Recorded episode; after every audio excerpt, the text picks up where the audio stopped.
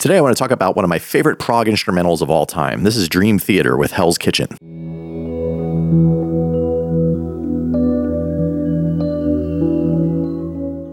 Dream Theater has done a lot of instrumentals over the years, some of them with just an insane amount of virtuosity, but Hell's Kitchen, for whatever reason, has always been by far my favorite. I think it's the most musical of their instrumental tunes, if that makes sense.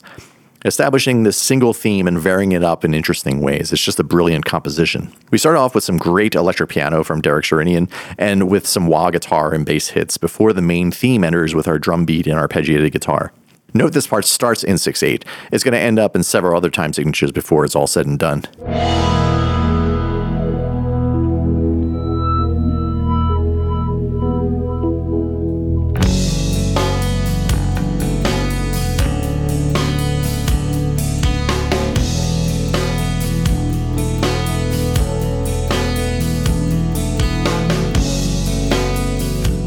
Right away, John Petrucci gets some nice melodic solo space, and all is going in a very fairly simple, straightforward path until our first hint of complexity arrives in the form of a single measure of 4 8 tossed in a turnaround phrase. But that goes right back into 6, so we think, okay, maybe that was just an anomaly. But then they do it again on the next phrase and in the next, and becomes sort of an expected pattern.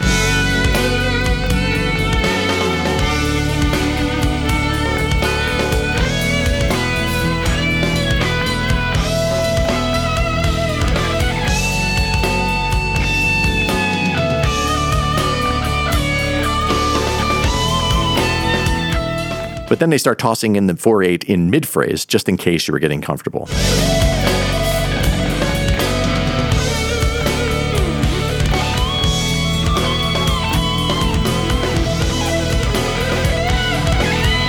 By the end of Petrucci's solo, we're so ready for those 4 8 measures every couple of bars that they do a final 6 8 instead when we were expecting a 4 8, just for good measure.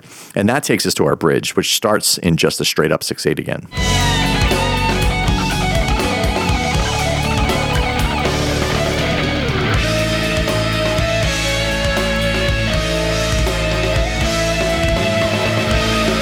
But that doesn't last long. Midway through the bridge, now we move to 5 8, and we get the main theme, this time in 5 8, and the guitar has gone from clean to distorted. And after a few phrases, we start doing 4 8 turns of phrase, of course.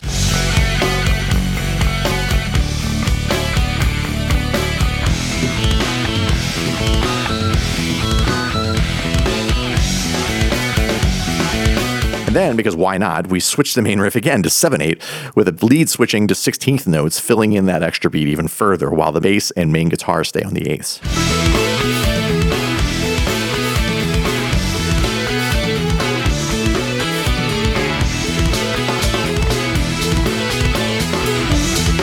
It's worth noting throughout all of this that Mike Portnoy is playing some really amazing stuff on the drums. By the time we get to the 7 8, he's going pretty crazy.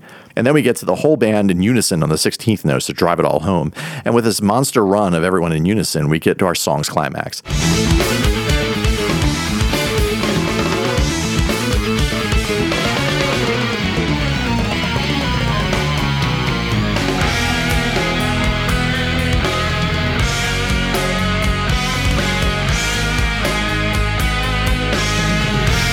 And not to make this all about time signatures, but that starts out in the earlier pattern of three measures of 6 8 followed by a measure of 4 8. Then we stay in 6 8 for a while, then back to the three 6 8s and one four eight, And then it ends with a final keyboard tone transitioning into the next song.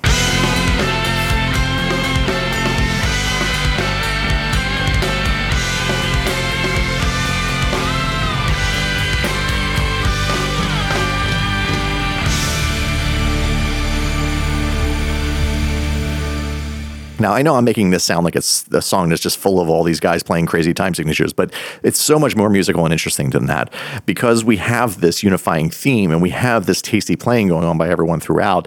It never feels contrived or mathematical to me. It's just a great song that happens to be solving all these crazy math equations in the background. If you like this song, you'll probably like more Dream Theater's work. This particular album, Falling into Infinity, is not a favorite of the band's nor most of the fans. They were facing a lot of pressure from the record company at that point to make more commercially pleasing music, but I still think there's a ton of great music on this record, and I find myself coming back to it every now and then. It's super well produced. It has one of my favorite drum sounds that Mike Portnoy ever achieved on a Dream Theater record, so I encourage you to check out the whole album. Thanks for tuning in to the Weekly Listen. Subscribe to this show via Apple's iTunes or wherever it is you like to get your podcasts. iTunes ratings are always helpful too, and I'd appreciate it if you'd share the show with your friends. Apple Music and Spotify links to today's track can be found in the show notes. If you'd like to support the show, you can go to patreon.com slash the weekly listen and become a patron. Your support will go a long way to helping me keep the show going. Speaking of support, I want to give a shout out to my executive producers on this episode, Alec and Kevin. Thank you. You help make this show possible. If you want to learn more about how you can become an executive producer on this show, go to patreon.com slash the weekly listen. If you have any comments, suggestions, or you just want to chat with your fellow listeners about the music, you can reach out on micro.blog at the weekly listen. I encourage everyone to join the conversation. Thanks, and we'll be back next week with more music.